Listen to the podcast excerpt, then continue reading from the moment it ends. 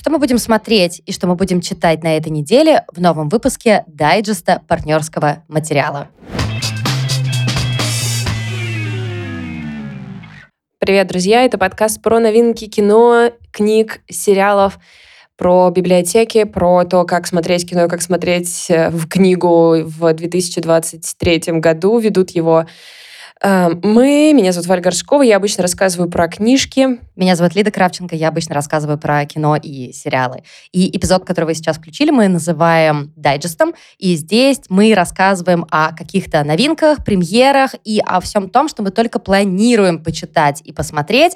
И таким образом мы снимаем с себя всяческую ответственность. То есть, ребят, мы с вами на одной волне, мы тоже это все не смотрели, не читали, просто делимся какими-то своими планами. Мне еще очень нравится, что в дайджесте мы обычно не одни, и разбавляют нашу компанию гости, э, кто тоже рассказывает нам о своих планах. Кто у нас будет сегодня, Лид, расскажи ты.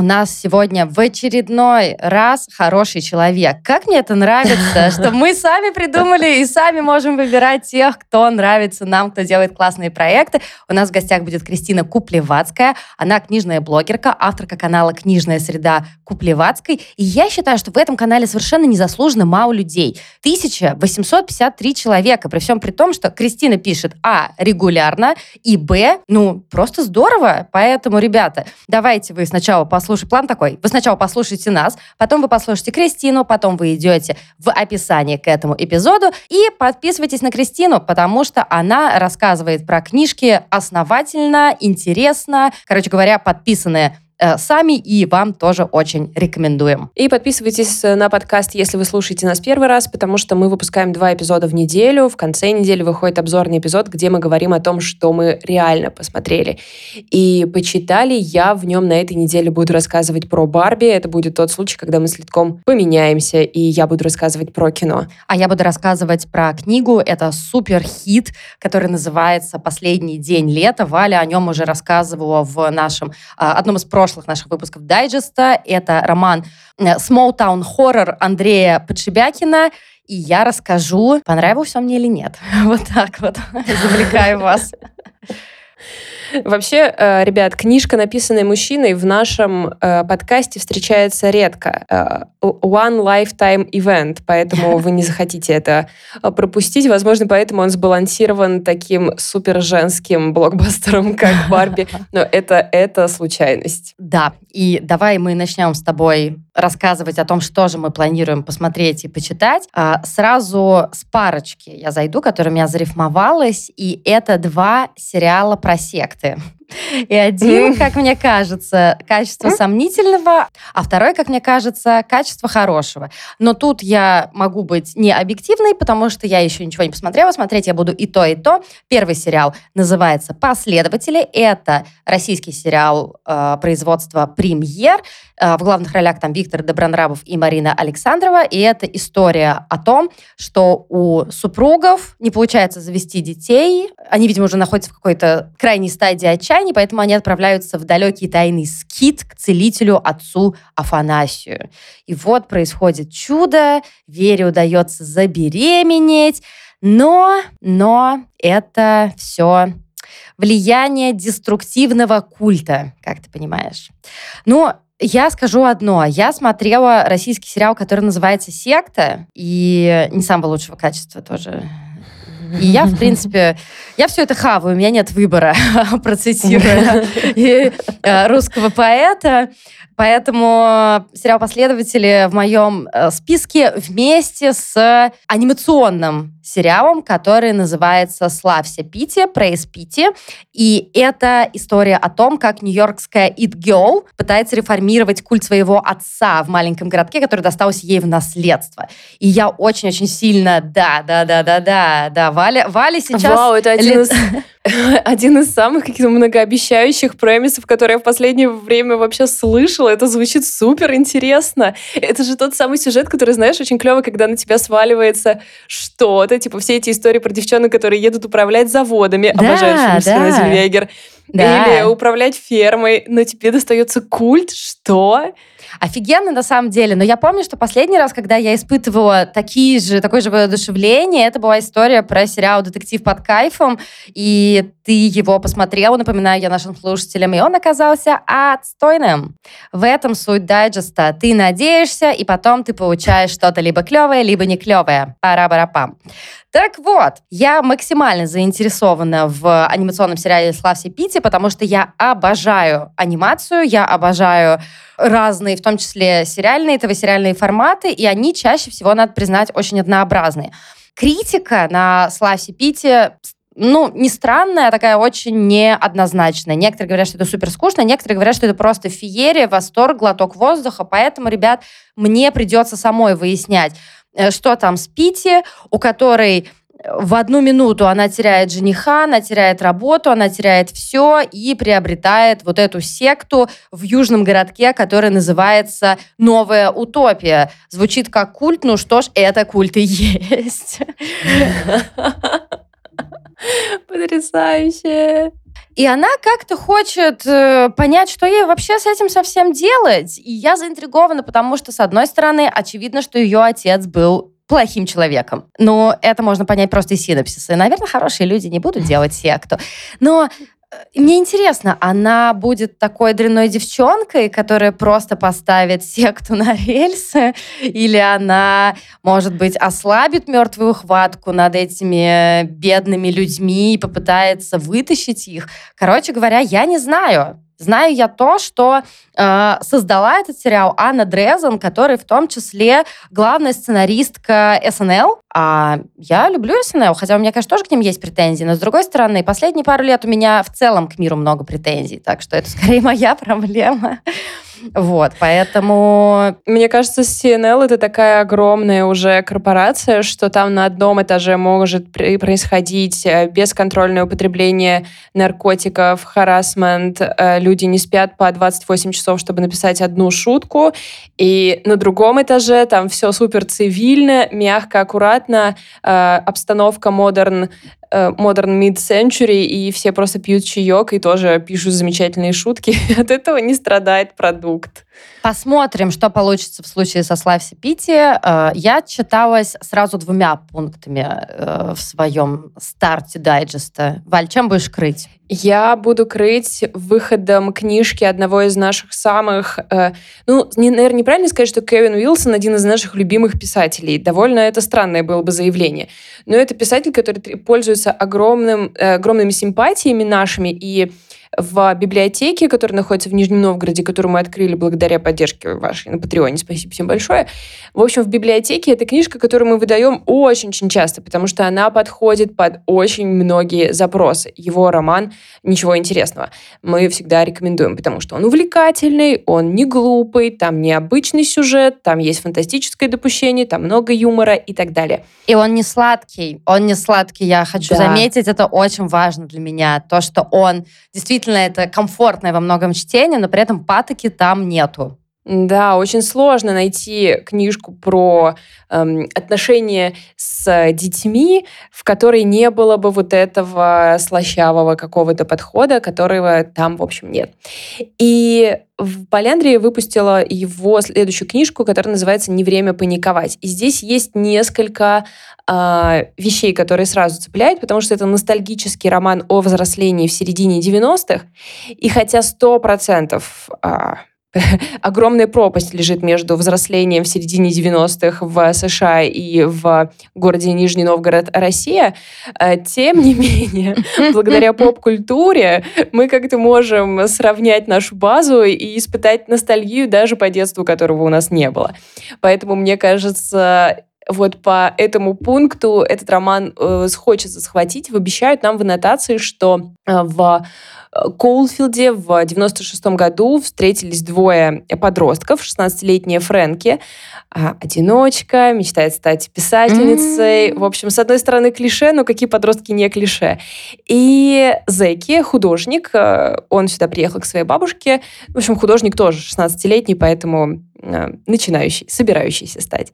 И они создают некий плакат в общем, между ними там завязывается то ли дружба, то ли романтик, и они создают некий плакат, развешивают его, и вдруг этот плакат становится причиной всяких событий. Мгм. Очевидно, что больше не раскрываем в аннотации, потому что, во-первых, не знаем, во-вторых, потому что будут спойлеры.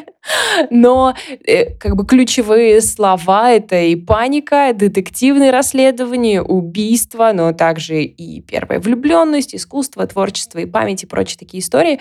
В общем, кликает очень много что мне в этом описании. И я прям Кевину Уилсону доверяю, поэтому если вы ищете что-то незатейливое, что не будет вас раздражать своей сложностью в какой-то момент, например, э, не знаю, душевной, душевной усталости, Мгм. я уверена, что можно его хватать.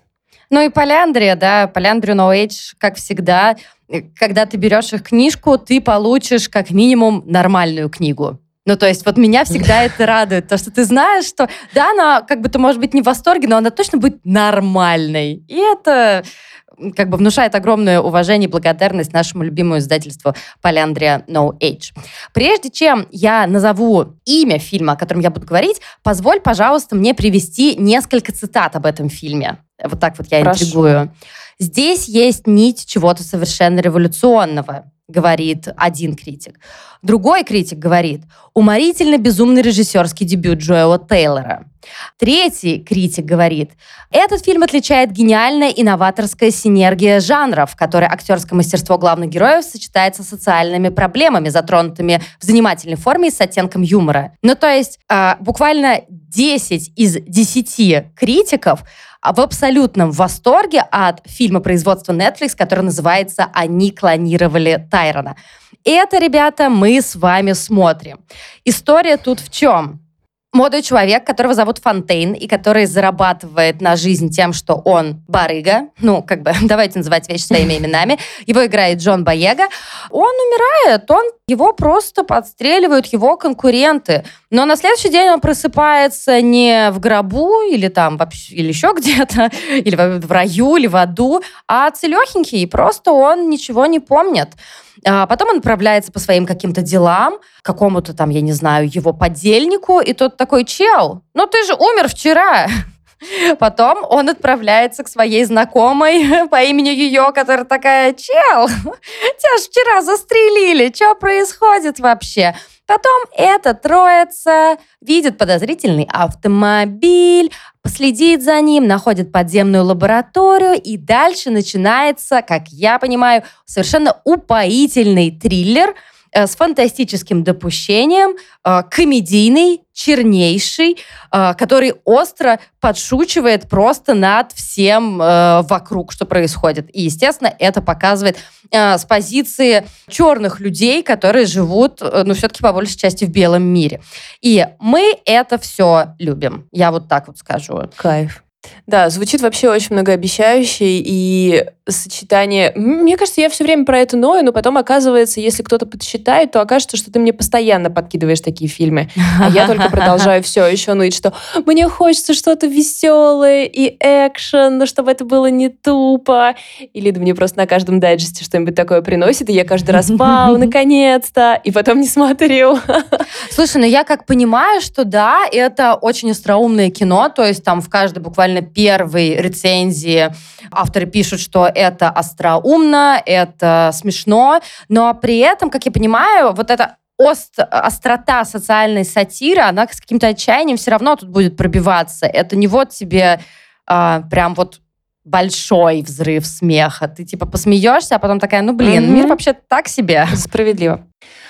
Я продолжу сборником рассказов Джонатана Литтла, и э, это сборник... Yeah. Да, называется «Рассказы Фата Морганы». Вообще про Джонатана Литтла хочется на секунду остановиться. Мы все его знаем скорее как автора романа «Благоволительницы». Много лет этот роман остается как сказать, ну, ты часто его встречаешь в каких-нибудь списках, обязательно к прочтению, что вам прочитать в этом отпуске и так далее. Я, извини, я чуть-чуть вклин, вклинюсь, я хотела бы напомнить еще, что Джонатан Литл — это автор книги такой документальной, которая называется «Чечня. Год третий». Я просто вдоль и поперек ее изучила, когда готовила текст, собственно, своей рукописи, потому что про Чечню у меня там тоже кое-что будет. Это абсолютно мало популярная книжка, возможно, потому что ее хрен найдешь. Давайте так. То есть у нее закончился тираж, э, на Авито она стоит дорого, но если вам удастся ее найти в каком-то виде бумажном или электронном, ребят, Литоу рассказывает о том, как он в мае 2009 года ездил в Чечню, и потом, после того, как она условно стала мирной, да, после того, как она эм, пережила всю эту войну, это просто надо читать. Поэтому, если у вас есть возможность, пожалуйста, хватайте. Это наша с вами история. Это очень важная книга. Вот я э, как раз тоже про нее э, думала, как, потому что, да, Литл всем известен в, в широкой публике как автор благоволительниц, но он на самом деле э, гораздо шире работает. То есть вот э, он на самом деле из Чечни писал немало и репортажей, и вообще он довольно-таки, можно сказать, что он мастер репортажа, потому что он очень часто обращается к этому жанру, и он до сих пор периодически пишет. Он, например, и про войну пишет сейчас. Угу. И он снимает документальные фильмы. И в целом у него, то есть как будто бы благоволительницы это его большой коммерческий успех, несмотря на то, что, угу. блин, книга потрясная, то есть тут вообще никаких вопросов. Офигенная просто вообще. Но он продолжает все время какой-то творческий поиск и движение, и хватается за темы. То есть э, его нельзя обвинить в том, что он берет какие-то популярные темы, потому что идея поехать в Чечню, например, это не на поверхности лежит, если ты французский журналист. И лауреат Гамбуровской премии. Да, да, то есть как бы не в той голове, как будто бы эта идея зародилась, и тем не менее была хорошо реализована.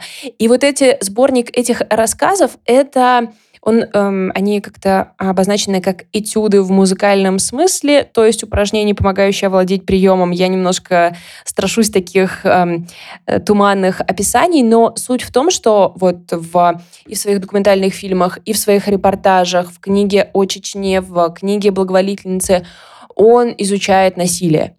И эти рассказы — это тоже изучение вопросов насилия, но не таких масштабных, как в его других работах, а в более детальном смысле. И мне кажется, это очень как бы его творчество совершает полный круг, потому что вот это огромное вселенское насилие и маленькое ежедневное э, насилие вместе делают наше пребывание на этой планете тяжелым. И оно одно без другого существовать не может, и вообще это курица и яйцо, что что порождает.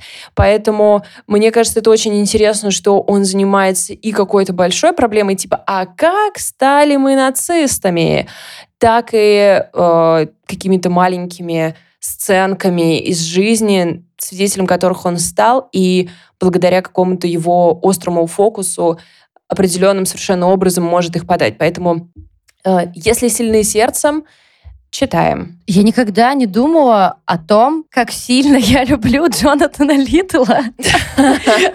Но сейчас, когда ты про него вспомнила, рассказала про его новинку, я поняла, что даже с учетом того, что я читала у него только две книги, одну очень толстую, вторую сильно-сильно меньше, смотрела его интервью, читала его эссе, я поняла, что, блин, я питаю к нему очень глубокие теплые чувства. Так и есть. Так и есть. И тот факт, что он вообще молод, жив, здоров и предельно политически активен, эм, нам, нас еще ждет от него большие высказывания, я думаю. Ну, давайте перейдем к э, высказываниям поменьше. Вы думаете, где хорроры, где триллеры, где скандинавы? А я вам скажу, фильм, который называется... В канале. Нет, ну, кстати, Хижина кстати, в лесу. Спасибо, Валя. Я, кстати, не, не такой хотела сделать заход, но да, если вам это все нужно, то у меня с подружками есть э, канал, где мы пишем регулярно обзоры на хоррор, он называется «Хижина в лесу», все ссылочки есть в описании к этому эпизоду. Так вот, я хотела сказать о моем стопроцентном плане. Это фильм производства Швеции, который называется «Остров теней». Да, я кликнула по этому фильму, потому что мне показалось по обложке, что там там фотография Тома Холланда. Ну, кто меня будет винить? Да, там не Том Холланд, да, там какой-то э, красивый шведский мужчина. Ну и что? Все равно же я заинтересовалась. Это история о метеорологе по имени Дэвид, который попадает а, нет, подожди, э, пунктом А было то, что он метеоролог. Пункт Б, то, что он попадает на необитаемый остров. И пункт это то, что этот остров находится в Баренцевом море. И, Валь, бонус специально для всех, кто любит всякие семейные загадки. В этом, на этом необитаемом острове хранится секрет смерти его отца. Бам! Заряжена. Мне всегда нравится, что я тебя, кажется, реально заинтересовываю в, проце в процессе дайджеста. Но будешь ли ты смотреть этот фильм, да? Скорее всего, нет. Но... Ну, не скажи, не скажи. Я периодически в итоге дохожу, дохожу. Но я это сделаю за тебя, потому что я очень Давай. заинтересована, потому что в трейлере все такое серое, туманное, э, отсылки к миру Кристины, где только вместо Кристины мужичок в желтом дождевике, что, как мне кажется, отсылка к оно. Э, он смотрит на огромный маяк, который над ним восхищается, что, скорее всего, будет говорить о том, что самый главный его, босс его жизни — это отец. Там будет, скорее всего, разбираться его психоаналитическая фигура, потому что если мужики снимают триллеры или хорроры, где есть большой маяк, то тут побывал Фрейд. Берем, берем. Фильм «Остров теней» годится. Я закончу, пожалуй, новинкой от Аллы Горбуновой. И, безусловно, у Аллы Горбуновой есть на много лет вперед, на много ее книг вперед, фора, а, поскольку я большая любительница ее сборника рассказов, но также, может быть, романа «Конец света. Моя любовь». Угу. Отдельным пунктом идет моя бесконечная любовь к этому названию. Я люблю да. его как будто отдельно, отдельно от книги, просто как строчку, как набор слов, как, не знаю, да. как набор звуков. Я все люблю в этой фразе. Ее новая книга называется «Ваша жестянка сломалась». И здесь как бы моя степень моего доверия к Али Грубуновой достаточно высока, но степень моего доверия к историям про искусственный интеллект невысока. И вот они сталкиваются в проблеме, которая легко может разрешиться тем, что я просто прочту эту книгу. Эм, здесь как будто бы нам обещают фантастическую повесть, где какой-то нейромозг встречается с человеком. Есть такой минус у вообще у э, подхода российских mm-hmm. издателей, что часто боясь выдать лишнего, в аннотации нам не сообщают ничего. В аннотации нет ни хрена. Давай называть вещи своими именами. Просто постоянно такое. Я говорю как человек, ну и ты, собственно, такой же человек, которому нужно, не читая книгу, рассказать, о чем она. И это очень сложно бывает. Это правда очень сложно. Вот что пишет а, на сайте АСТ, что это история о соединении человеческого ума с нейроинтерфейсом, в результате которого мозг получает неограниченные возможности познания, погружающие его в пучину бесконечных страданий. Книга, которая начинается как фантастическая повесть, к завершению существенно раздвигает рамки давно знакомого жанра. Эм, в mm-hmm. других местах написано, что Горбуновой удается превратить это все в историю о любви. И, и как всегда, тоже моя претензия, но, наверное, она и в, мою, в мой адрес тоже. Ноль рецензий можно, блин, найти на что-то. Если что-то выходит, дай бог, один человек где-то про это что-то написал. Но выручил нас Юрий Сапрыкин, который пишет, что фантастика у Горбуновой оборачивается пронзительной историей любви. В этой книге об отношениях человека и машины вдруг вспыхивает великая мечта, как сделать счастливыми всех и сразу. Трагедия, которую переживает человечество, утопия, невозможная, которая, кажется, только и способна нас спасти, переданная с предельной силой, страстью, отчаянием и верой. Так что Юрий Сапрыкин спасает для меня э, очень туманную аннотацию к этой книге, которая меня бы оттолкнула скорее. Mm-hmm. Вот. Так что все удачно сошлось. Все равно есть некоторые любопытства еще и потому, что мы с тобой обе большие фанатки романа «Смерти нет», а, который oh, вышел... Yeah. Господи, а сколько лет прошло? Два, что ли, два года где-то. Да, сейчас погуглим, и там будет четыре. Не-не-не, ну, он вышел, когда мы библиотеку открыли. Это было ну, точно, да, кстати, библиотека не так уже давно. Была. И то есть мы увидели, что на русском языке возможна фантастика и рассуждение на тему какого-то э, альтернативного интеллекта, искусственно или не совсем искусственно созданного. Поэтому э, эм, все это вместе складывается в то, что я буду читать книжку «Ваша жестянка сломалась» Аллы Горбуновой запасясь моим доверием Горбуновой и отзывом Юрия Сапрыкина. Ну, вообще хорошая команда по созданию доверия в тебе, поэтому я уверена, что все будет окей. Если вы хотите мне что-то продать, знайте, что вы можете опереться на эти поинты. А я хочу закончить фильмом, который люди, находящиеся в России, могут посмотреть в кино. Я себе такую традицию для дайджеста пытаюсь выработать, потому что не просто так про Барби будет рассказывать в обзорном выпуске Валя. Мы люди, которые находимся в России, пока что ни Барби, ни Опенгеймера главные кинохиты посмотреть не можем. Ну, типа, окей, мы находимся в той точке, в которой мы находимся. И я в таком случае посоветую посмотреть или пересмотреть документалку про э, без преувеличений великого фотографа Хельмута Ньютона, который называется «Хельмут Ньютон. Отвратительный и великолепный». Она была выпущена к столетию художника, фотографа, как хотите, можете его называть. И вот сейчас ее выпустили в повторный прокат. Э, почему это хорошая идея? Во-первых, потому что вы просто а, сколько там, полтора часа будете смотреть на красивых людей, которые рассказывают о своем опыте взаимодействия с фотографом, да и вообще о том времени, в котором это взаимодействие происходило. А, просто вот э, люди, э, на которых меня можно купить. Позволь мне сделать некоторые перечисления. Изабелла Расселини, да, та самая фотография с Дэвидом Линчем, где он трогает э, ее, Изабеллу Расселини, за шею, черно-белая, просто великолепно. Это сделал Хельмут Ньютон. А, да вообще, мне кажется, куча фотографий знаменитостей, типа та самая фотография Дэвида Боуи, та самая фотография Шарлотты Рэмплинг, та самая фотография Сигурни Уивер с пленкой. Это сделал Хельмут Ньютон. Если вы вдруг еще с ним не знакомы, что совершенно окей, то для начала просто погуглите, ну, он великий. А, кроме того, в фильме появится Грейс Джонс, это из того, на что меня 100% можно купить, и э, великая Сьюзен Сонтак которая, на которую просто в хронике всегда приятно посмотреть, потому что, ну, это моя ролл-модел. Ну, как бы, что, что тут поделать? Правда, э, Валь, ты приближаешься к ее образу гораздо более успешно, чем я, как минимум за счет того, что вас объединяет суперизящная седина. А, но, но я все равно хочу сходить, еще раз посмотреть. Да, это та самая документалка, которая не дает никаких, знаешь, там, закулисных инсайдов и еще чего-то такого. Но она красивая. И да, мне не стрёмно говорить, ну, во-первых, как бы это красиво.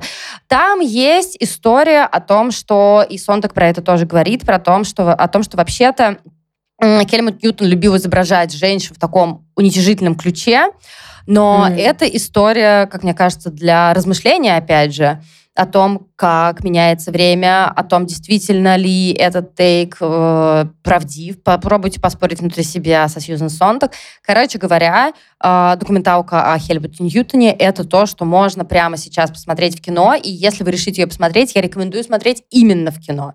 Потому что вне кинозала э, этот фильм, скорее всего, не так сработает для вас. Ничего себе. Я не думала, что документалка может... Э требовать какого-то особого формата просмотра. Я почему-то до сих пор к ним воспринимаю их как такой немножко инфопродукт, а не инфопродукт в хорошем смысле, а ага, не ага. какой-то, знаешь, арт. Хотя, это, наверное, это значит, очень устаревшее восприятие. Значит, это абсолютно моя недоработка исключительно. Я буду над этим... Э, я, я приняла, в общем, к сведению, и я буду включать больше документального кино и в дайджест, и в обзорные эпизоды. Потому что, ну, я уверена, что за документальными фильмами будущее, на самом деле. А будущее следующих нескольких минут нашего подкаста. Опа! Переходим дешевым переходам. Мы передаем в руки нашей гости. Э, Кристина Куплевацкая сейчас вам расскажет о своих планах. Привет, Лида, Валя. Спасибо за приглашение и вообще за эту рубрику. Э, кое-что из рекомендаций предыдущих гостей я уже прочитала и осталась довольна. Что касается моих планов, э, те, кто читает мой канал, знают, что мой второй родной язык украинский, и я стараюсь на нем читать хотя бы несколько книг в год. Ближайший на очереди у меня роман «Дим для дома» Виктории Амелиной. Виктория – украинская писательница и поэтесса, которая 1 июля погибла от ракетного удара по Краматорску. Ей было 37 лет. «Дим для дома» – роман 2017 года. Он написан от лица королевского пуделя Доминика, которого выбирает непростая семья. Патриарх семьи – военный летчик, который получил квартиру во Львове и привез туда своих женщин, жену и дочерей, а позже в романе появятся и внучки. И вот они все пытаются разобраться с собственной идентичностью после распада Советского Союза – и интересно, что Амелина поселила семью с пуделем в квартиру, где провел детство польский писатель Станислав Лем. Сам он ее описывал в автобиографическом романе «Высокий замок». Когда прочту роман, расскажу о нем подробнее, пока вот все, что могу сказать.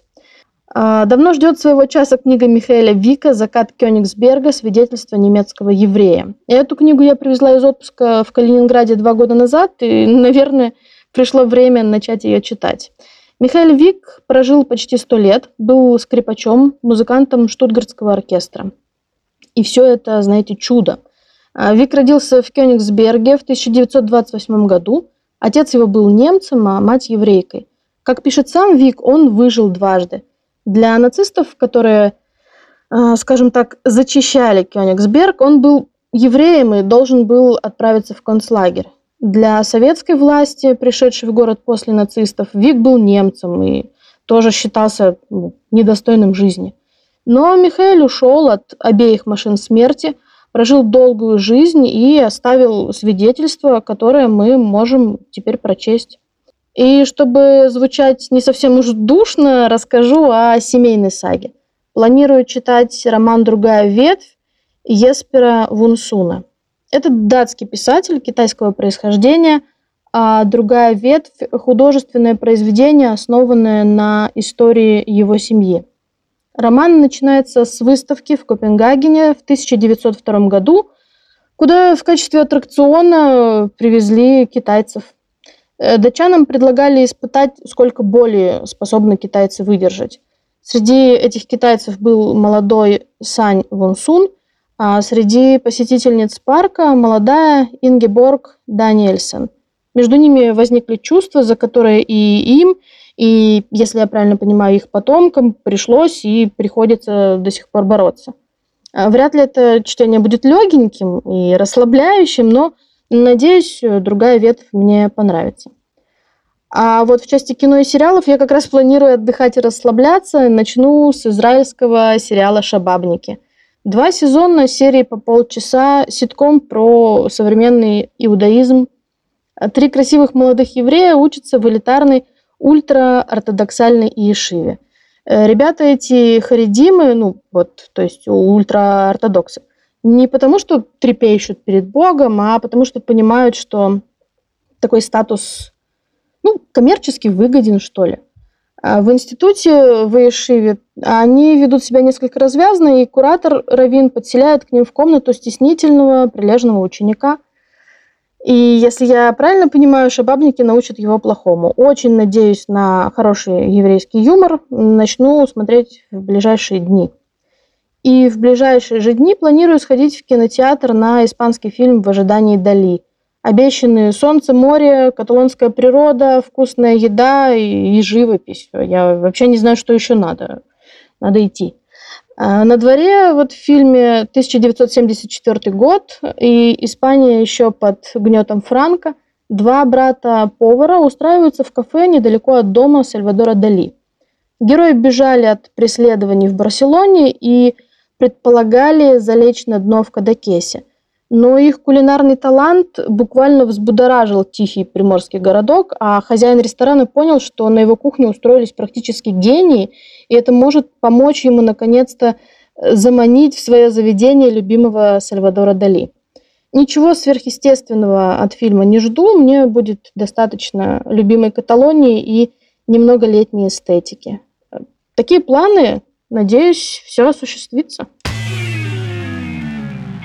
Спасибо большое, Кристине. Я вообще рада еще и потому, что этой рубрике, что периодически гостей предлагаю я, периодически предлагает Лида, и оказывается, что мы не всегда читаем одних и тех же людей. Это для меня, конечно, шок. Я думала, что мы полностью слились. Оказывается, есть еще места, где у нас есть самостоятельная агентность, и она заключается в выборе, кого читать. И я могу таким образом находить новых людей, э, неожиданный бонус. Не, это клево на самом деле, потому что когда к нам приходили ребята из подкаста «Экранизованно», я узнала о них от тебя, когда ты мне сообщила, что вот э, ты хочешь их позвать в гости. Я их сразу же страшно залюбила.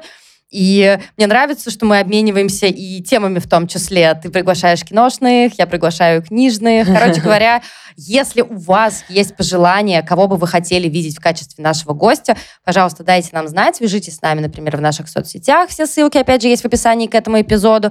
Ну, а если вам маловато, было нас, или если вы просто хотите нас поддержать, э, финансовая помощь нам всегда необходима, потому что все эти средства идут на поддержку нашей частной, независимой, кураторской, самой классной библиотеки, которая находится в Нижнем Новгороде. Переходите туда же, в описании к эпизоду есть ссылки на Boosty для тех, кто находится в России, на Patreon для тех, кто находится за рубежом. Короче говоря, там вы можете нас поддержать, и там вы можете выбрать, что за это получить. Доступ к чату, дополнительный эпизод, доступ в книжный клуб. Короче говоря, feel free.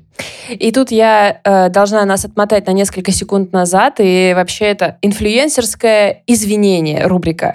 Так, так, так. Дело в том, что подкаст, который мы советовали, э, экранизировано, мы его всю дорогу называем экранизованно. И это наша ошибка, потому Блин. что подкаст называется «Экранизировано». И мы так говорили в прошлом выпуске, и мы повторили сегодня. Ребят, э, простите, пожалуйста, не специально, это, это тупка. Это тупка. Случается тупка. И в качестве извинения мы еще раз приложим ссылочку на ребят, чтобы вы уже за нас смогли запомнить, как правильно называется их подкаст. До встречи через несколько дней в обзорном эпизоде. Пока. Всем пока. Пока.